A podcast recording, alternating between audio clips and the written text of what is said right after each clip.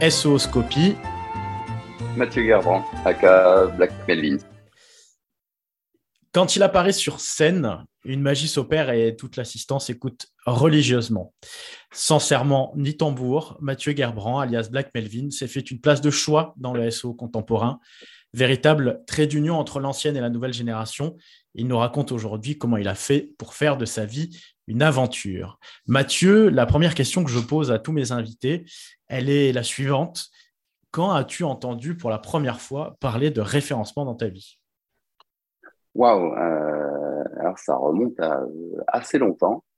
Euh, je pense que c'était en 98 que j'en ai entendu euh, parler pour la première fois, avec les techniques que ça impliquait sur les moteurs de l'époque, Excite, AltaVista. Forcément, on utilisait des balises qu'on n'utilise plus du tout aujourd'hui, comme la, la fameuse meta keyword, et où c'était encore la jungle.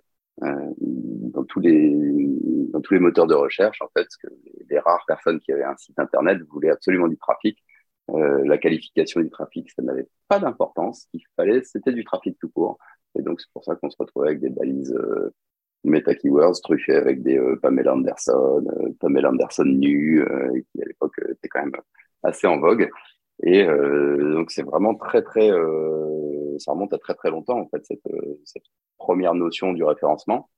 Euh, ça s'est précisé un tout petit peu après, euh, en 2020, quand j'étais en stage euh, à Hong Kong, où là, on travaillait avec une société qui s'appelait NetBooster.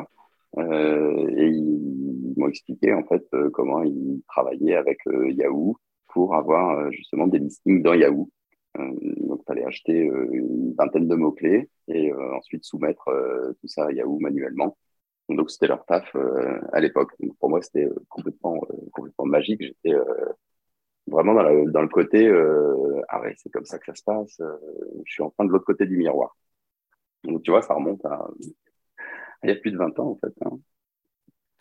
Et quand, tu nous parles de Hong Kong et de tes premières découvertes des moteurs de recherche, est-ce que hum, au fond, tu as côtoyé des gens, alors ça peut même remonter euh, à la scolarité, à, tes études ou à des mentors que tu as eus. quelles sont les, personnes dans le référencement ou dans d'autres sphères qui t'ont transmis ce goût de découvrir encore plein d'autres choses du référencement depuis 20 ans?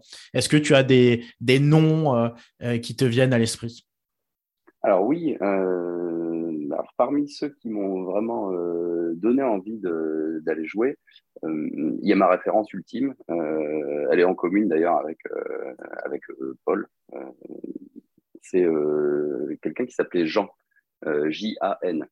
pour moi, c'était c'était l'idole. C'était la référence du. C'est là que j'ai découvert le Black Hat.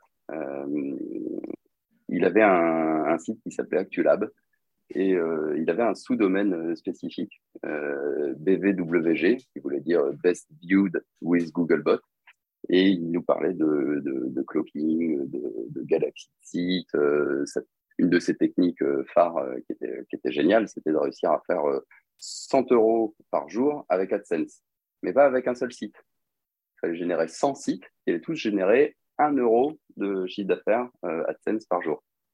Et donc là, forcément, ça m'a donné envie envie de creuser, envie d'aller voir. Euh, donc, j'ai forcément euh, digué tout ce que j'ai pu euh, à partir de, son blog. Ça m'a donné plein de sources d'inspiration. Je suis allé voir du coup sur tous les forums francophones, anglophones que, je pouvais et qui étaient à ma disposition. et puis j'ai fait des pieds et des mains ensuite pour apporter en fait ce qu'il fallait à la communauté SEO, pour avoir accès à des forums un peu plus privés. Et, euh, et c'est vrai que là, on fait des, très très belles rencontres. Hein. Parmi les autres personnes qui m'ont euh, largement inspiré, ben, il y a Paul, Paul Sanchez, euh, à qui j'en voulais à l'époque d'avoir euh, pris euh, ce superbe thème WordPress pour SEOblackout.com parce que c'était vraiment typiquement le truc que je, que je cherchais et j'avais rien trouvé d'aussi joli. Et en fait, j'adorais sa façon de communiquer, j'adorais ce qu'il transmettait, j'aimais beaucoup la façon de penser c'était vraiment tout le, c'était le spirit autour de, autour du Black Hat en fait qui, me plaisait énormément euh, à la fois chez, euh, chez Jean et à la fois chez Paul.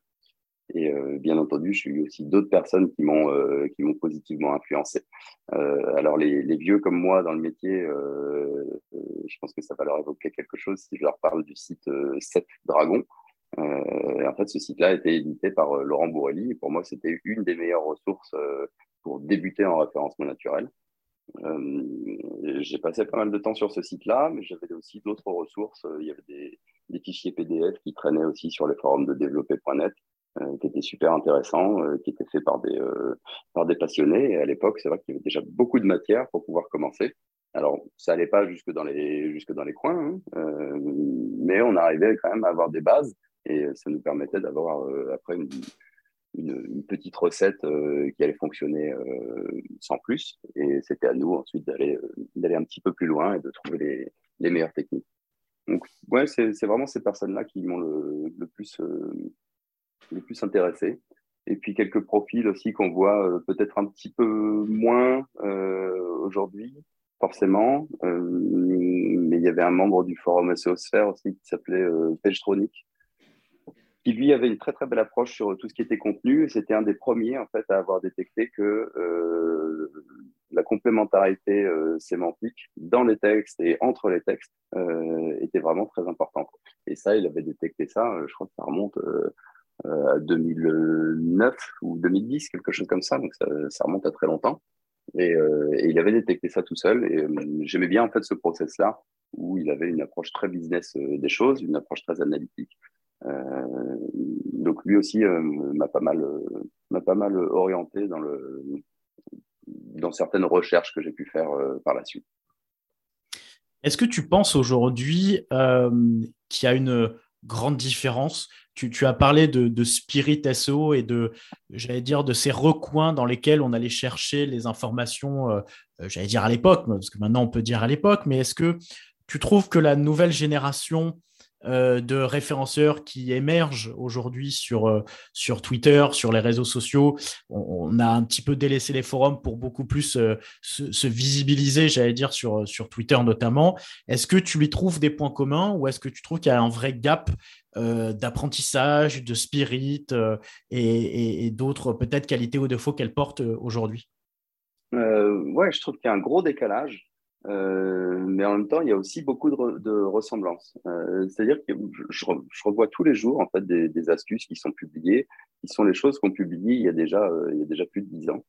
Euh, et donc comme si c'était nouveau aujourd'hui, sauf que ça fait ça fait des ouais ça fait plus ouais, peut-être 15 ans qu'on utilise ces techniques-là ou qu'on les connaissait. il y a aussi cette approche qu'on avait à l'époque, qui était de comment faire du blé avec un site internet. Donc ça, c'est un vrai point commun. Euh, donc, tu vois, tu as un côté où l'histoire se répète et puis tu as, un côté où il y a, y a, quand même une base commune. Euh, après, je pense qu'il y a une toute petite nuance euh, dedans. C'est qu'à l'époque, on avait une communauté qui était assez, assez participative, qui, qui, qui, partageait beaucoup. alors, tu avais toujours des, des, des leechers, des, personnes qui allaient euh, juste prendre l'info et puis euh, l'utiliser et puis qui n'allaient rien donner en retour. Hein. Mais euh, globalement, il y avait quand même une, grosse, une grosse entraide dans la communauté SEO et ça, ça me plaisait beaucoup. C'est pour ça que justement avec Twitter, on a eu petit à petit quelques quelques baisses de fréquentation sur les, sur les forums. Et, euh, et en même temps, Twitter, ce qui me dérange aussi, c'est que bah, un tweet euh, est posté, il passe, et puis euh, une semaine plus tard, en fait, on n'en parle plus. Alors que sur un forum, ça reste, tu peux faire des recherches, tu peux retrouver les ressources, tu peux retrouver des cas particuliers. Et donc, en fait, le fait d'avoir un point central où on se regroupe, ça, je trouve que ça manque aussi, et ça fait un petit, ça fait un petit décalage aussi avec, avec la notion de partage. Et en ayant cette expérience aussi où on a commencé vraiment au balbutiement du, métier, euh, il y avait moins de professionnels. Donc, il y avait moins d'enjeux euh, sur, euh, sur, le, sur le succès d'une prestation, puisqu'on avait forcément un petit peu moins de, clients qui étaient demandeurs, on avait beaucoup plus d'éditeurs de sites. Et puis, petit à petit, la professionnalisation s'accélérant, ben, on a constaté aussi qu'il y avait de moins en moins de partage parce que euh, les bonnes astuces, euh, quand on les partageait, elles étaient euh, surexploitées par certains. du coup, ça, ça, mettait, ça mettait tout par terre. il y avait aussi des. comment expliquer ça? On, avait des problématiques parfois qui étaient complexes et sur lesquelles on pouvait s'appuyer sur toute une communauté pour répondre. Donc, c'est-à-dire qu'on posait une, question sur un forum, il y avait, y avait très vite une cinquantaine de réponses qui pouvaient arriver. Et c'était très intéressant puisqu'on avait plein de démarches différentes. Alors que là, sur Twitter, bah, forcément, on a très peu de caractères pour expliquer les choses. On va pas faire un thread à chaque fois qu'on a une question. Et puis, euh, très honnêtement, quand on regarde son flux Twitter, euh, on répond trois conneries et puis après, on passe à autre chose.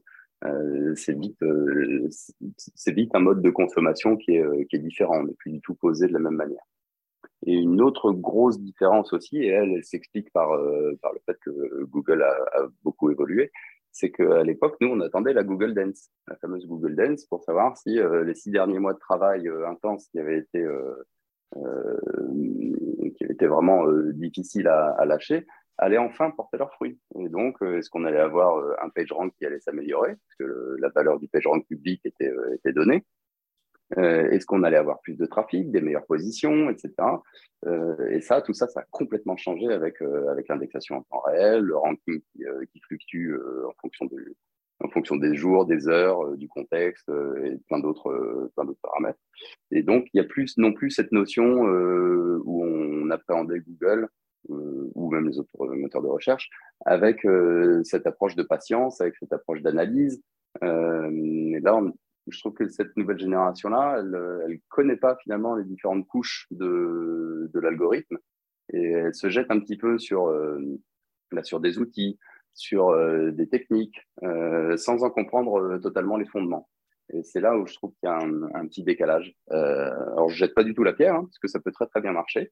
mais si on parle de décalage, oui, je le vois avec les plus jeunes, ils n'ont pas l'expérience que qu'on a pu avoir nous, parce que ils sont arrivés à un moment où Google avait déjà largement évolué.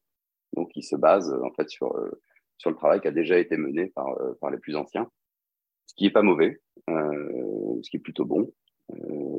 et globalement, il y, a, y a, ce qui me dérange le plus en fait dans la nouvelle génération, c'est plutôt les mecs qui font du, du YouTube, parce que là-dedans, finalement, on, quand tu regardes trois quatre vidéos de SEO, tu te rends compte qu'ils disent des, des conneries plus grosses qu'eux et, euh, et, que ça peut même être dangereux pour, euh, pour certains clients. Euh, je crois que la dernière fois, c'était sur TikTok, euh, il y avait un mec qui était interviewé qui disait qu'il fallait pas mettre le mot-clé principal dans euh, la balise title, que Google l'ignorait.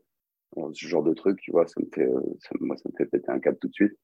Donc, je me dis non, c'est pas possible, en fait, de, de fournir des conseils pareils en public. c'est vraiment un truc qui me dérange. Quoi.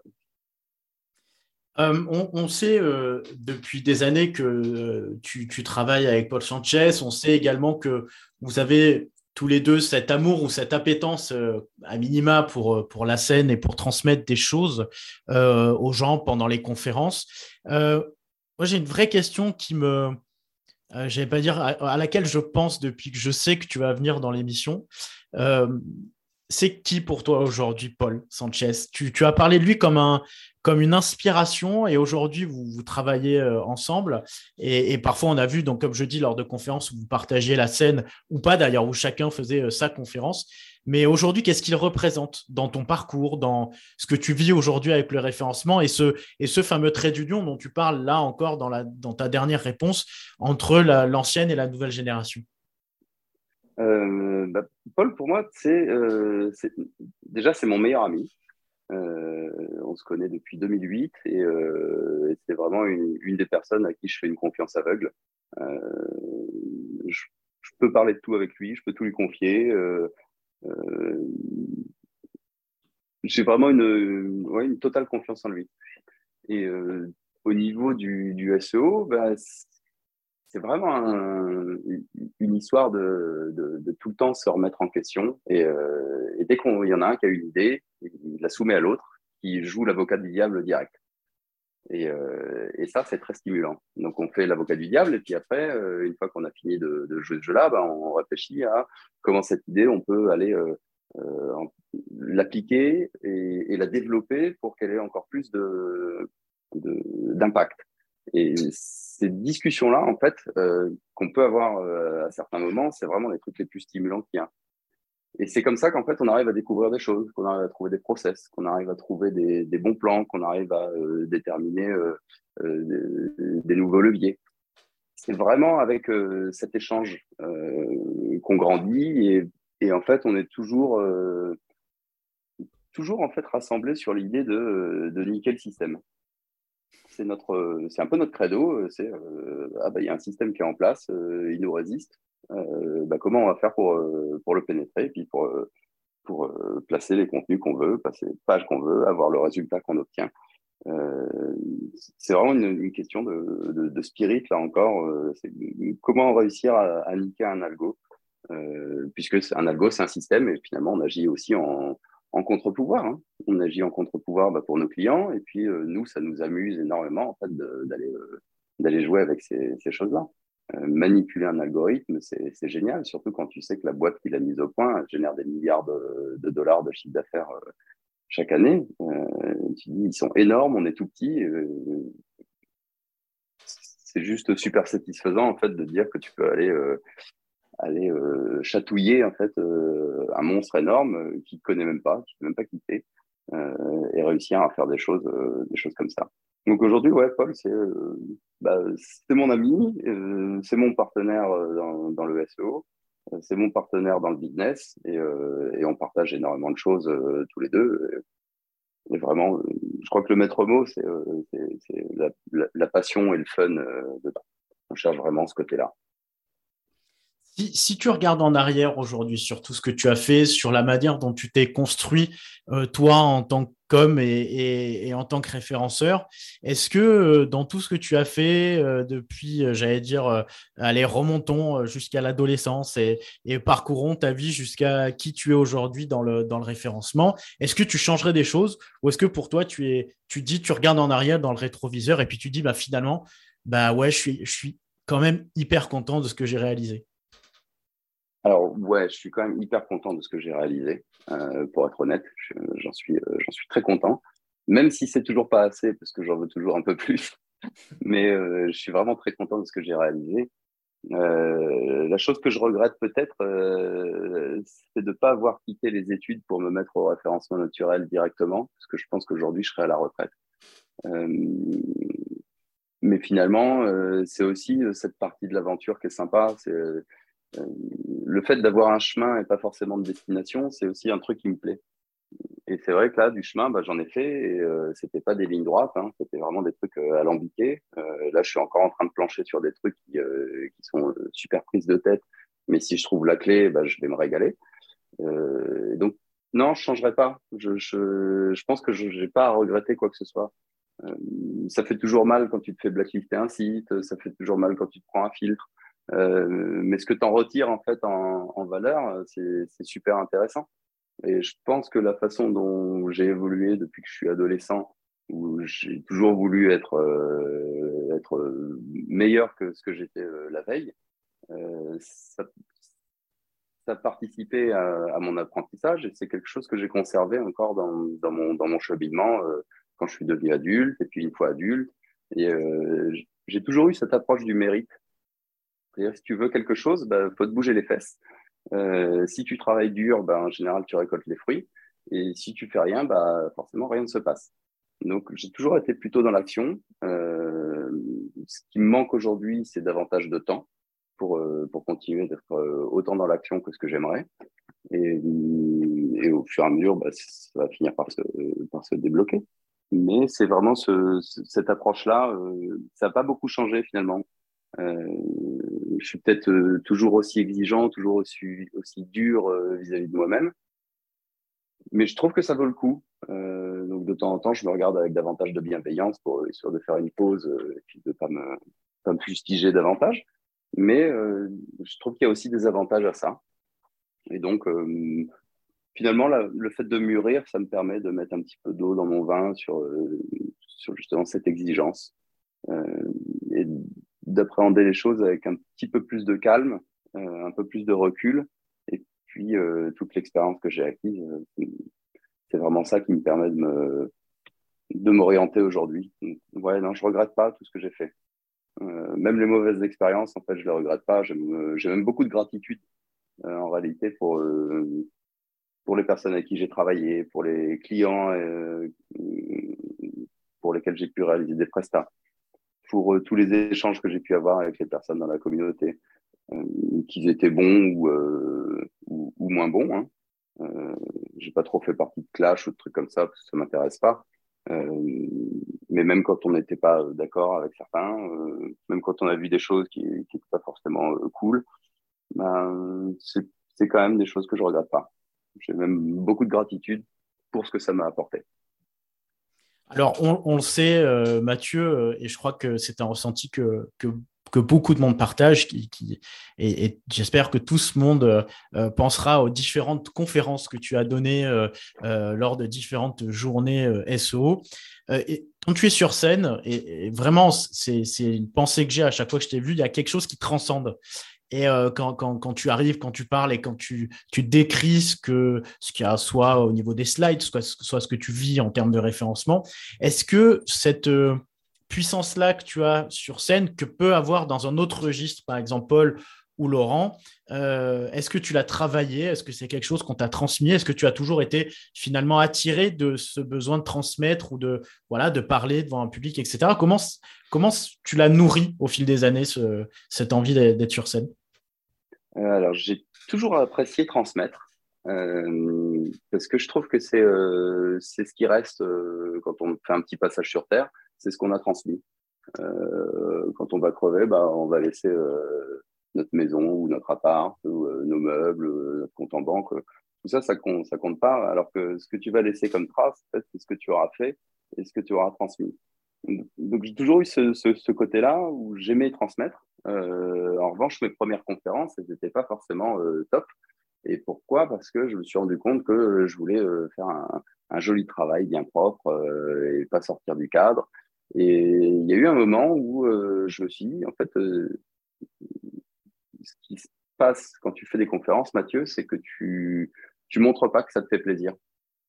Et, euh, du coup, ça a été un vrai déclencheur. À ce moment-là, j'avais, je me dit, bah ouais, laisse-toi aller en fait pendant la conférence. Ça te fait plaisir de transmettre les choses. Ça te fait plaisir de montrer ce que tu as, ce que tu as trouvé. bah, partage ce plaisir avec les autres.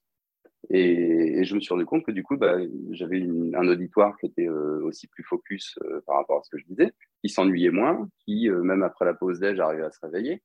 Et, donc, ça me plaisait beaucoup parce qu'il y, y, a un petit côté, un petit, il y a quand même un petit côté mise en scène, théâtre. on peut préparer un petit peu, mais en même temps, on se laisse beaucoup de, beaucoup de liberté.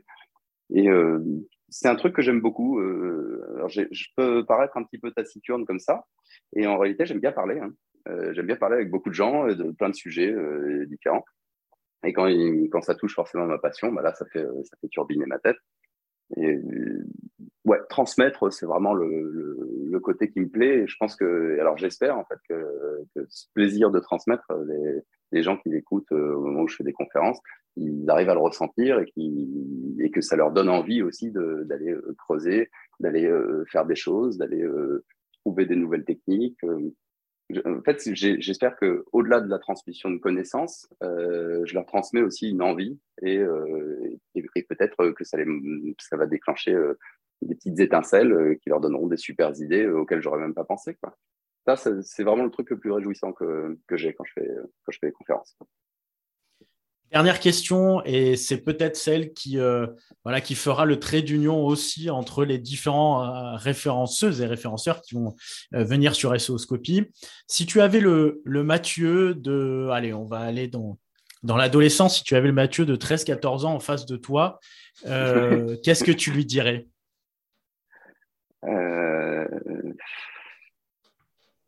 En sachant tout ce que je sais aujourd'hui, je pourrais lui donner que des mauvais conseils. Euh, mais je lui dirais, euh, la, vie c'est le mouvement, la vie c'est l'action. Euh, fais des choses, mais fais ce qui te plaît. Et surtout, cultive-le cultive ce qui te, ce qui te plaît. chaque fois que tu découvres quelque chose de nouveau, chaque fois que tu réalises quelque chose de nouveau et que tu en fais quelque chose, euh, tu auras une satisfaction, tu auras une évolution et ça te fera grandir dans le bon sens. Mais je pense qu'à un adolescent, c'est difficile de faire comprendre ça. Merci beaucoup. En tout cas, merci Mathieu. C'était à la fois euh, sensible, à la fois profond, euh, et, euh, ça rejoint beaucoup qui tu es, et en tout cas ce que tu nous transmets quand on te voit sur scène ou ailleurs, j'allais dire, quand on te lit parfois. merci beaucoup pour ta participation à SOScopie et je nous souhaite et je vous souhaite à toutes et à tous une très bonne écoute. À très bientôt. Merci Thomas.